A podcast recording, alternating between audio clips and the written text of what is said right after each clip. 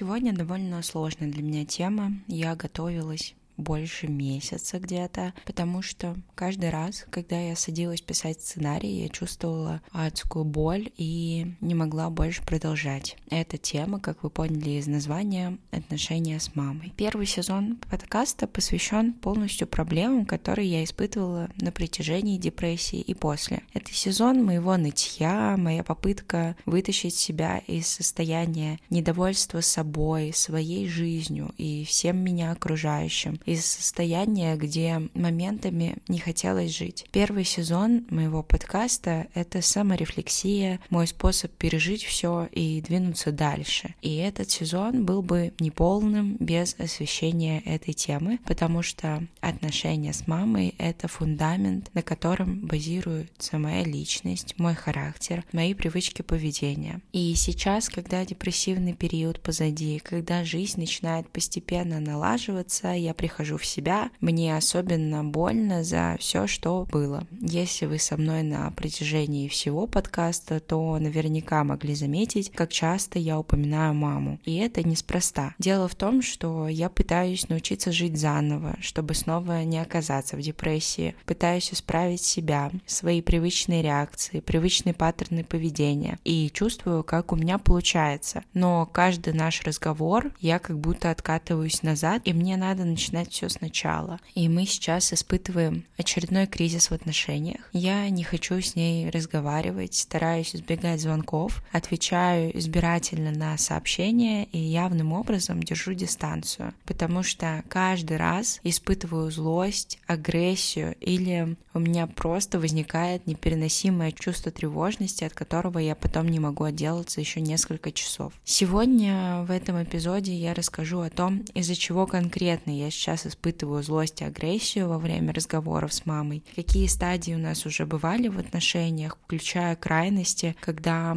мы живем на расстоянии тысяч километров, и каждый разговор заканчивается слезами обеих, и когда мы, как две подружки, гуляем, общаемся и бесконечно много смеемся. Почему наши отношения меняются, с чем это связано, к чему я прихожу на сессиях с психологом и какие выводы из всего этого делаю. Приятного прослушивания. Спасибо, что проходите этот путь вместе со мной. С вами Диана и подкаст «Займись собой».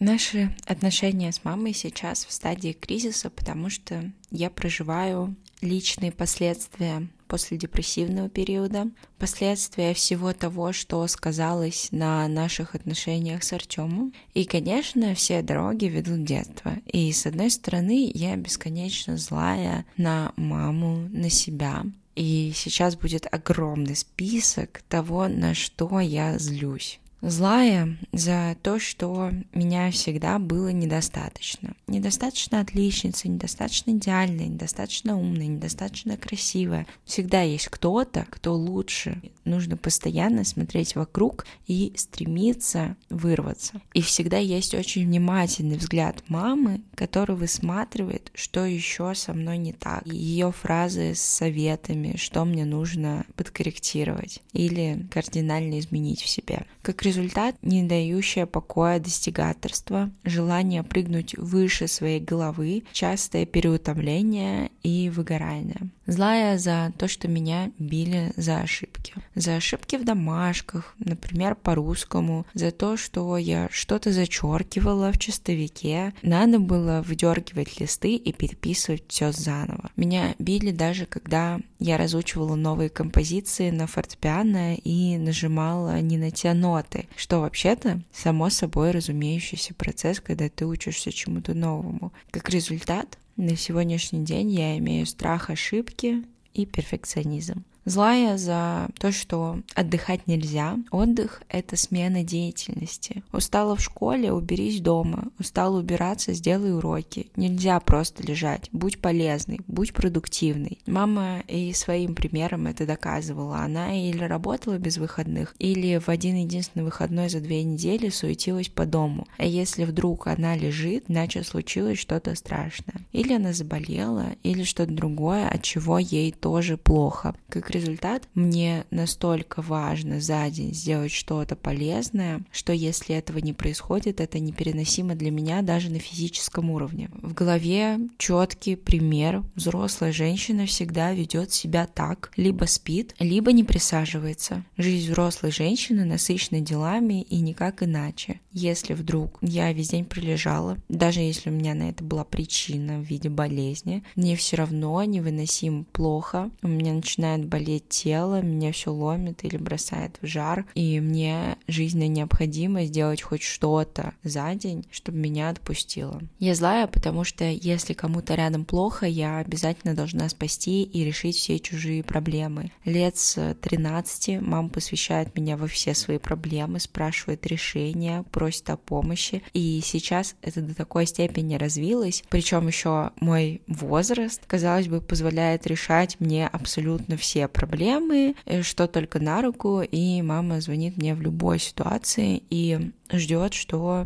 я предложу решение или приму активные действия. Как результат, у меня нет ощущения, что я могу жить свою жизнь. У меня чувство, что я должна быть на подхвате, как будто мне не подарили мою жизнь, чтобы я ее самостоятельно дальше развивала, а меня вырастили под свои нужды. И за счет того, что я привыкла вовлекаться в решение проблем всех близких и друзей, я зачастую это делаю в ущерб себе и своему состоянию, состоянию и узнаю об этом сильно позже, когда уже сил нет ни на что. Злая, что это все всегда мешало мне жить, а сейчас на фоне происходящего особенно обострилось. И помимо того, чтобы справиться со старыми болячками, мне нужно найти в себе силы и противостоять еще новым вторжениям, потому что меня до сих пор пытаются учить, как себя вести в отношениях, лезут не свои дела, пытаются давать советы. И каждый раз, когда я хочу отстроить границы, это приходится делать через огромные усилия. Поэтому на данный момент для меня сейчас эмоционально более безопасно и спокойнее просто держать дистанцию.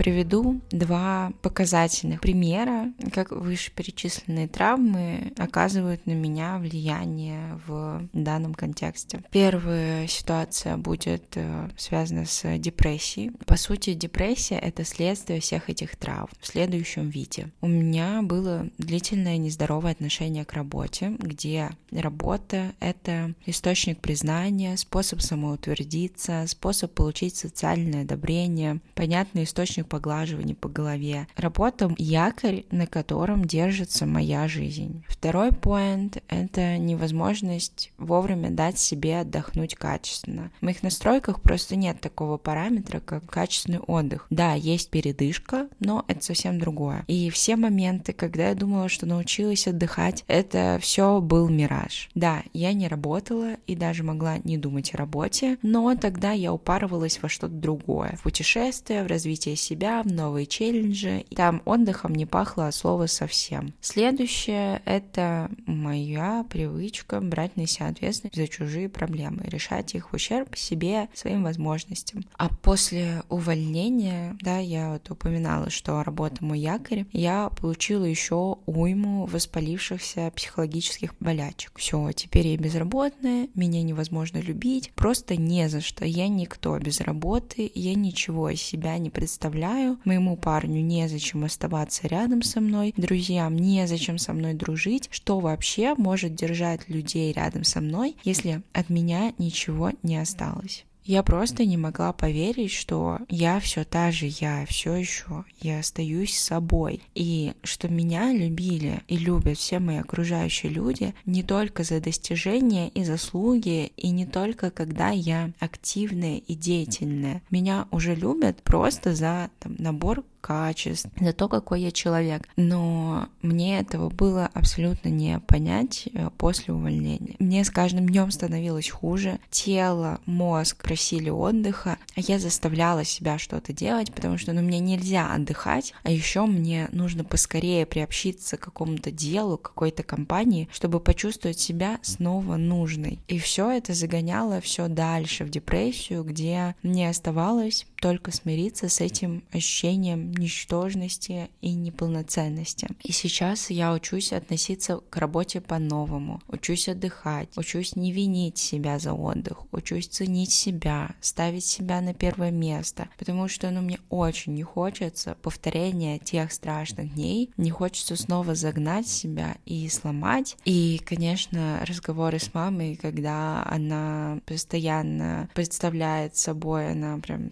самое настоящее воплощение деятельности, рассказывает о том, как много она всего сделала, как она в выходные вообще не прилегла ни разу, и о том, насколько вообще надо, вот просто надо что-то делать, что мне ужасно плохо после этих разговоров, я сразу начинаю думать о том, что я опять делаю что-то неправильно. А вторая ситуация, которую я хотела рассказать, это то, как вторая ситуация — это отношения с Артемом, на них сейчас влияет не только мое травмирующее детство, но и, конечно, депрессивный период, и все это ставило под вопрос существования нас как пары. Меня постоянно что-то триггерило, я могла ни с того ни с сего расплакаться, я очень часто чувствовала себя несчастной и тоскливо, и находила в этом просто тысячу причин, но ничего из этого не было первоисточником. Я думала, что мне невыносимо пребывание в Ташкенте, я думала о том, что у Тёмы тут своя жизнь, у него здесь офис, коллеги, приятели. Он э, приехал сюда с конкретными целями, с задачами, а я бросила как будто бы все, что у меня было, ради того, чтобы быть рядом и в городе, в котором мне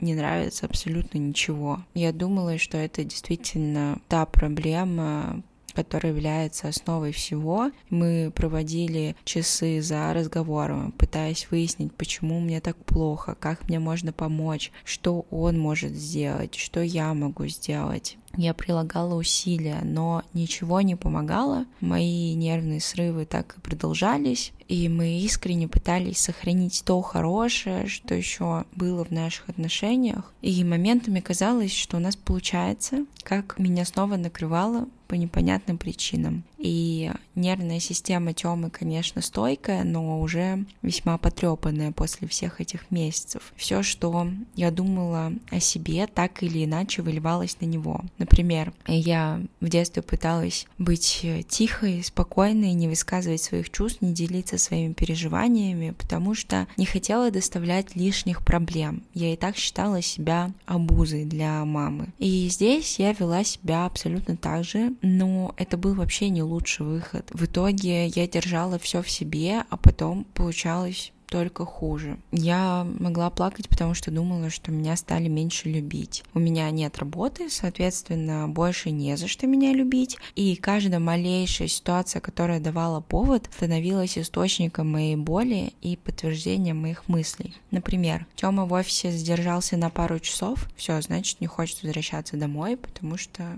любовь исчезает. Он пошел э, посидеть с коллегами, не позвал меня, все, значит, любовь исчезает, что является подтверждением моих мыслей и догадок. Хотя по факту, потом, когда я задавала прямые вопросы, на них были абсолютно адекватные здравые ответы получены. Я думала, что должна быть идеальной, чтобы меня любили, и если я дома и ничего не сделала за день, значит, должна все убрать, постирать, приготовить, и если этого нет, то это только моя вина, и превозмогая себя, я делала, а потом э, предъявляла претензии из разряда «я все делаю по дому», хотя меня никто не просил, никто не заставлял, и это реально только мои проблемы провоцировали меня на такие действия. И таких ситуаций на самом деле было очень много. Они случались действительно часто. Я в какой-то момент начала вести календарь срывов эмоциональных, и там были закрашены буквально все дни подряд, потому что меня, повторюсь, постоянно что-то триггерило, и я из-за этого плакала.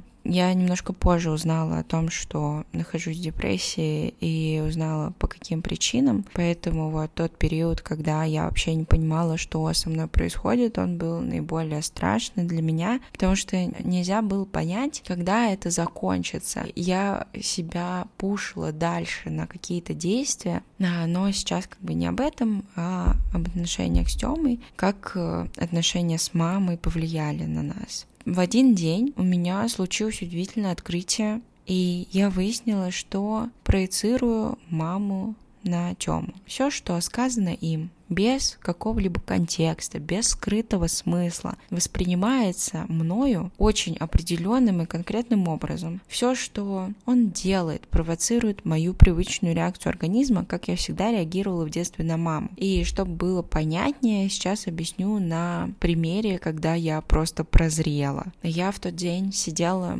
за компьютером в спальне, а, проходила обучение, и Тёма пришел, стал лежать на кровати и листать мемы. Я ощутила, как у меня поднимается нарастающая тревога и спросила, все ли с тобой хорошо? На что он ответил, да, все хорошо, просто лежу, отдыхаю. Я такая, окей, сижу дальше за компьютером, понимаю, что у меня мысли начинают улетать, я не могу продолжать обучение, тревожность все больше нарастает. И я спрашиваю, как ты себя чувствуешь, как твое настроение? На что он отвечает, со мной все нормально, я отдыхаю. У меня в голове уже бегают мартышки, которые кричат «паника, паника, надо что-то делать». И я не понимаю, откуда, откуда эти эмоции взялись, откуда это чувство. У меня буквально начинает подниматься жар, и я не могу спокойно сидеть и начинаю обдумывать, что со мной происходит, почему мне так неспокойно, что он сейчас просто лежит и отдыхает, почему мне хочется что-то сделать, чтобы ему помочь, хотя непонятно с чем конкретно.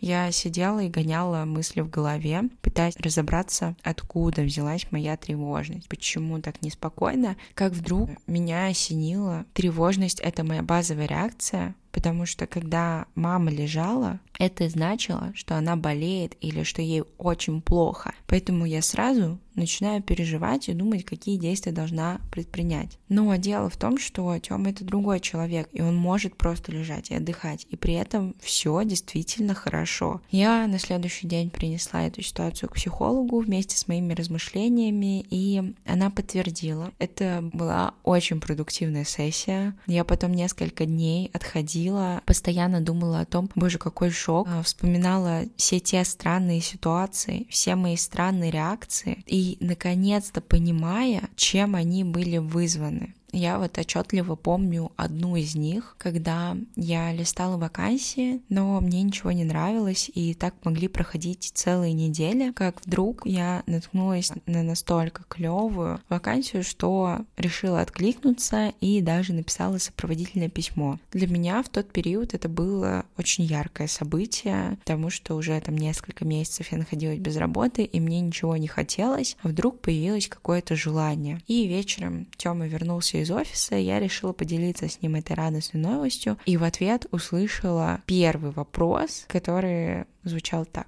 На английском меня накрыло. Я сразу начала плакать. Я снова почувствовала, что те усилия, которые я предпринимаю, они недостаточны. То, какая я есть, этого недостаточно. Я очень остро восприняла эту ситуацию. Во мне все стригерилось. Я приносила домой четверку, а не пятерку. Мама там давала это понять, что я недостаточно постаралась. И когда в момент отклика и написания сопроводительного я вложила сил больше, чем у меня было на тот момент, и меня встретили вопросом на английском, то, да, меня снова откинуло в то, что я недостаточно хороша, недостаточно идеальна, я не делаю от себя все возможное, хотя это и так уже было сделано на пределе. И когда мы начали уже разговаривать и обсуждать эту ситуацию, я прям просила, чтобы Тёма мне сказал своими словами, что меня достаточно, что я не обязана находить сейчас работу в зарубежной компании, что меня любят и такой. И когда он там все это проговорил, меня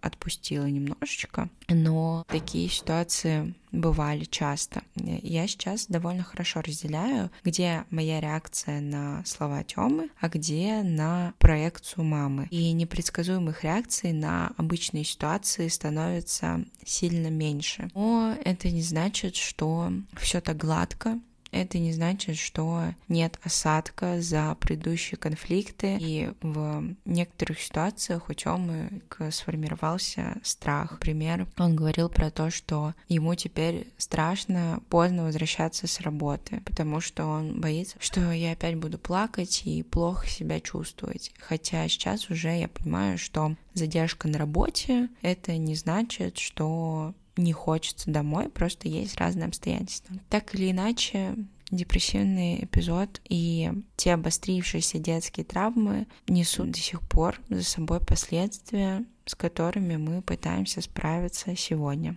И, как я говорила, я бесконечно злая на маму. Большую часть проблем, которые порождаются этими привычками, я сейчас в силах исправить, в чем мне как раз помогает работа с психологом. Но есть кое-что, чего я уже восполнить не смогу, это любовь, недополученная в детстве. Сейчас я живу с ощущением этой недолюбленности, покинутости, брошенности. У меня боль в груди, которая не утихает, даже несмотря на наличие любящих людей вокруг. Чаще всего это ощущается как затянувшийся шрам, но иногда что-то в него попадает, и мне становится безумно больно. Тот факт, что с 9 лет я вообще не помню особо присутствия мамы в моей жизни, нанесло по мне огромный урон. Я чувствую себя тем одиноким и брошенным ребенком, который не делал ничего плохого для этого, но его почему-то бросили. Я чувствую зачастую себя лишней или обузой, потому что мне действительно все время казалось, что не будь меня, жизнь мамы была бы гораздо проще и лучше. Мне кажется, что я не должна приносить никаких хлопот и проблем, не могу и не имею права говорить о своих чувствах, о своих проблемах, о том, что меня беспокоит. Я должна быть незаметной незаметной, неприхотливой. А еще я по-хорошему должна всегда что-то делать, помогать другим. Мне нельзя лежать, отдыхать, и надо приносить пользу. Последний год все эти моменты активно всплывают. Для меня абсолютно нормальная ситуация, когда я могу лежать перед сном и разрыдаться, потому что мне просто очень больно. Но при этом есть, конечно, и другая сторона я начинаю смотреть на это с позитивной точки зрения. Мама делала для меня точно лучшее, что могла.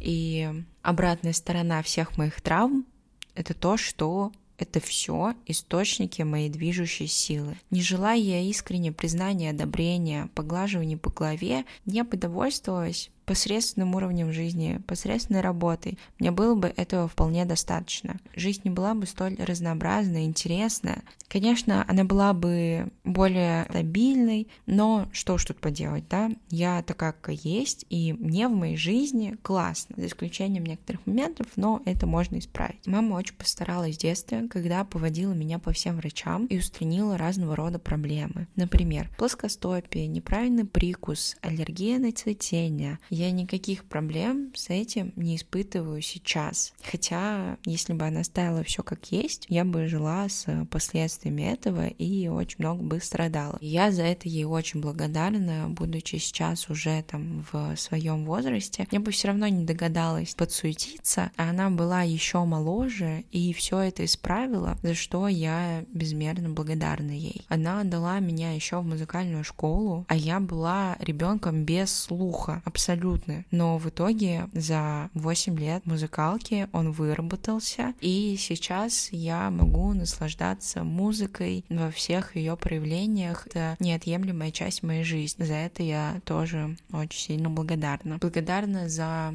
тот уровень жизни, которым я сейчас живу. Я сильно благодарна за все хорошее, за все те моменты, в которые мама давала мне пинок или такой толчок, она старалась, чтобы я получила билет в жизнь. И кажется, это получилось. Я благодарна за то, что она научила меня трудиться, добиваться поставленных целей, за то, что научила меня самостоятельно учиться, воспитала во мне какой-то интерес к знаниям, за то, что привила любовь к чтению, опять-таки за музыкальное образование. Игра на пианино спустя время мне полюбилась, и сейчас я не представляю свою жизнь без него. Я абсолютно точно понимаю, что она старалась сделать как лучше и старается для меня и сейчас делать как лучше из своих лучших побуждений. Ее никто не учил, как воспитывать. Папа ей никак не помогал с моим воспитанием, не помогал с психологической поддержкой, с эмоциональной. Я представляю, насколько все это было для нее сложно, неизведанно, и что она справлялась как могла, и она молодец. Я, как взрослый человек, уже работаю с тем, что мне дано. И тут нет никакого смысла винить и вспоминать прошлое.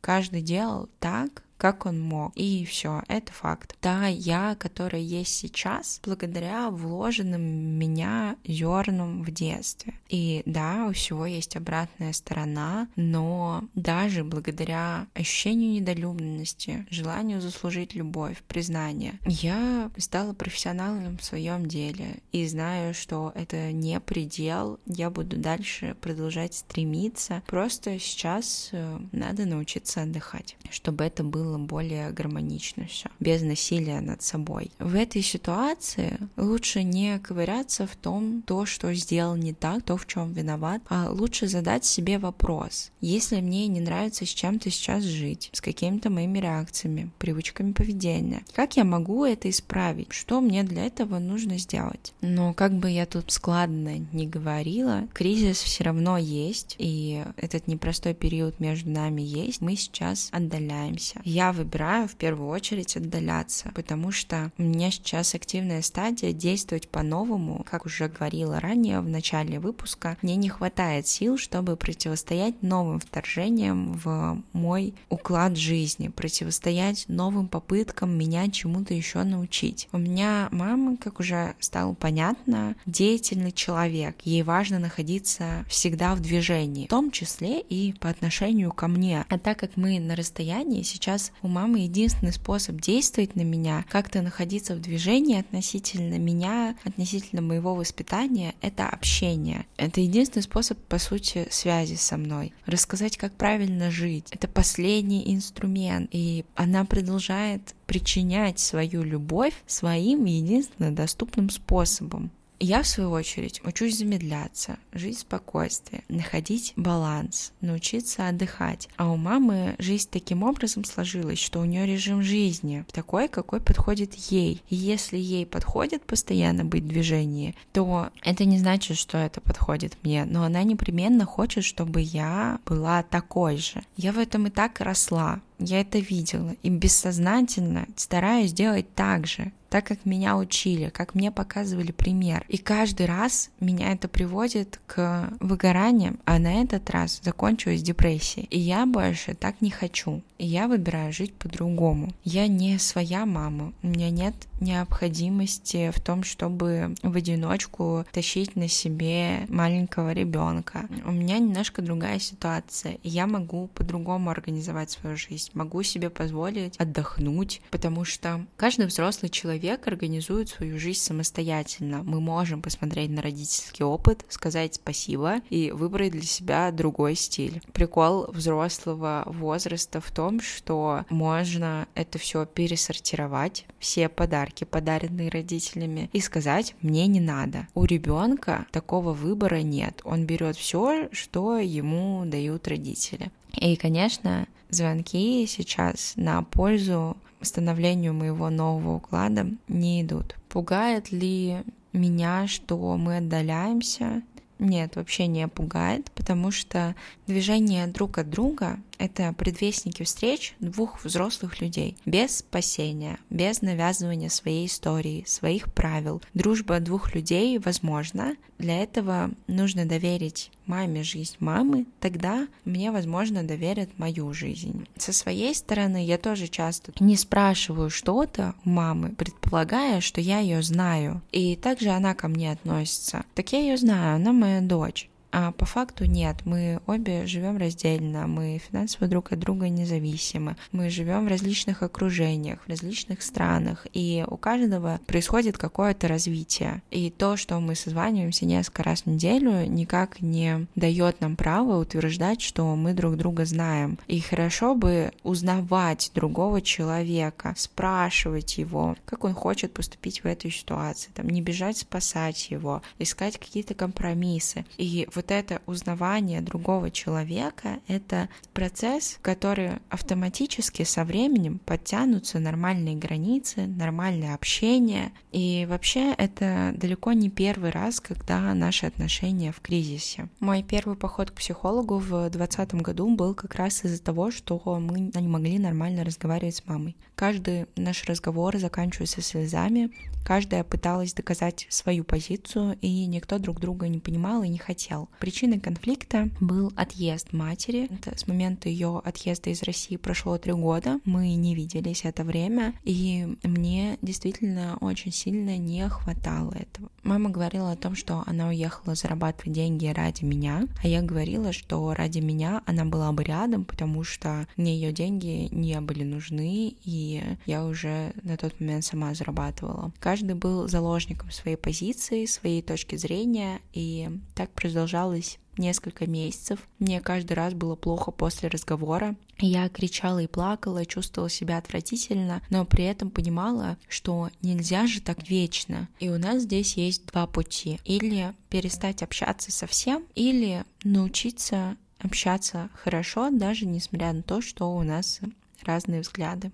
Первый вариант я вообще не представляла. Для меня в моей картине мира не существует варианта прекратить общение. Продолжать общаться и каждый раз ссориться — это было невыносимо, кому-то надо было разорвать этот порочный круг, и тогда обратилась к психологу. Буквально уже после второй сессии общение наладилось, я смирилась с позицией мамы, приняла ее и перестала что-либо доказывать. Каждая осталась при своем мнении, но это больше на наше общение не влияло. И спустя время, сейчас уже более зрелого возраста, из более зрелой позиции, человека, который повидал э, жизнь разных людей, начитался книг, я поняла полностью действия мамы и чем она руководствовалась. И эта тема в прошлом. После того, как мы научились созваниваться по телефону, и у нас конфликты были исчерпаны, мы стали обсуждать нашу встречу вживую. На обсуждение ушло несколько лет, потому что сначала у меня не было удаленной работы, потом появилась пандемия, потом еще что-то. В общем,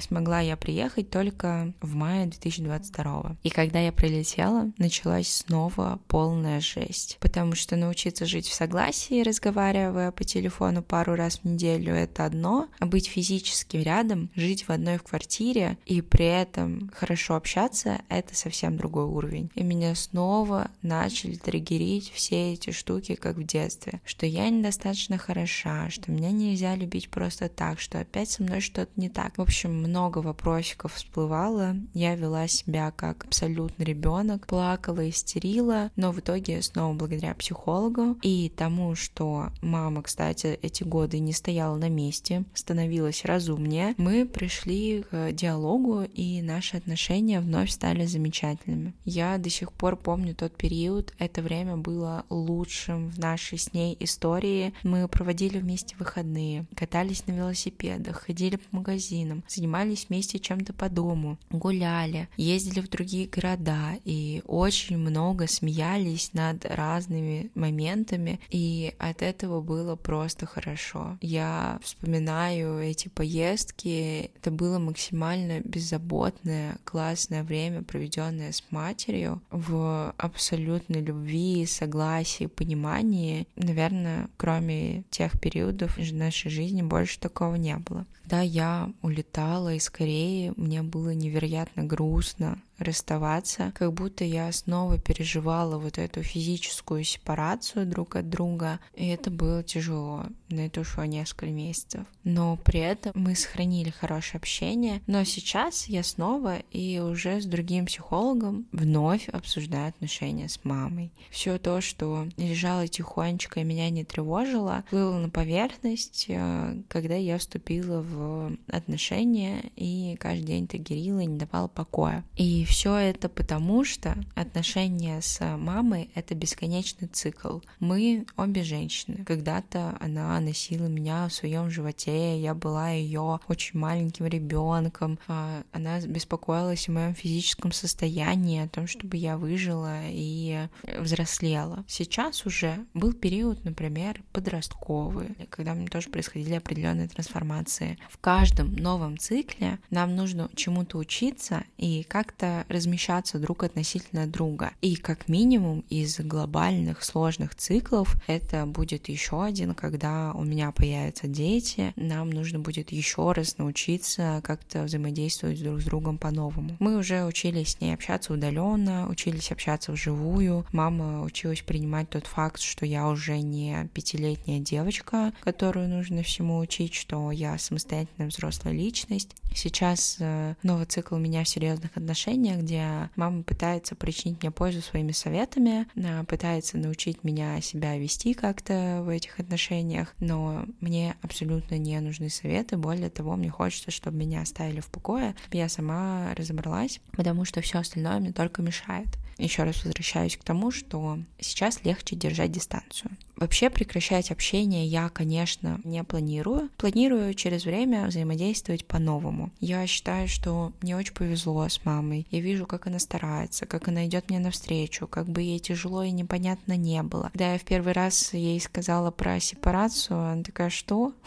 что такое сепарация? Это потом э, она посмотрела видео на ютубе, почитала, и в следующий раз, когда мы уже разговаривали, она была более подготовленной. Я считаю, что будь у нее немножко жизнь попроще, она была бы очень жизнерадостной и веселой, если бы вот не пришлось всю жизнь провести в роли одинокой, сильной, самостоятельной женщины, которая должна вырастить ребенка в одиночку. И бывают моменты, когда она забывает о проблемах, и тогда это абсолютно другой человек, она невероятно преображается, у нее расслабляется лицо, она улыбается. Но кажется, она так привыкла все эти годы решать проблемы, видеть во всем проблемы, чувствовать себя небезопасно, что даже когда уже все казалось бы хорошо и можно расслабиться, когда я выросла, когда я готова ей обеспечивать поддержку, она ищет и придумывает все новые и новые проблемы просто из ниоткуда, потому что уже кажется, что не может жить по-другому. И от этого мне зачастую очень грустно. Я до конца никак не могу принять ту жизнь, которую она для себя выбирает. Но это не мешает нашему общению. Я это не принятие держу при себе и никак это не высказываю. И да, мы сейчас проходим через очередной этап сепарации. Это эмоциональная сепарация. Довольно тяжелый для меня период, но невероятно важный для того, чтобы я дальше жила именно свою жизнь. Я хочу создавать свою семью и действовать исходя из своих новых реакций. Хочу научиться отдыхать, научиться наслаждаться простой жизнью. Хочу отстать от себя, просто быть собой и делать то, что мне хочется, от того, что я получаю удовольствие. Я хочу состоять в гармоничных, здоровых отношениях, где я не реагирую как дура на какие-то события, происходящие в паре, просто потому что я привыкла, что в детстве были какие-то такие травмирующие моменты. Хочу просто реально нормально воспринимать Э, партнера и все слова, и все действия, которые он делает, произносит. И это большой труд с которым я потихонечку справляюсь. Каждый день становлюсь немножечко лучше, чем я вчера. Постепенно моя злость по отношению к маме сменяется все большим пониманием, принятием. Я достаточно думала о прошлом, чтобы больше этого не делать. Сейчас думаю о будущем. Что мне нужно изменить в себе? Как это сделать, чтобы в будущем было по-новому? Что мне сейчас нужно менять в себе? Я знаю, что этот кризис в отношениях с мамой, он временный.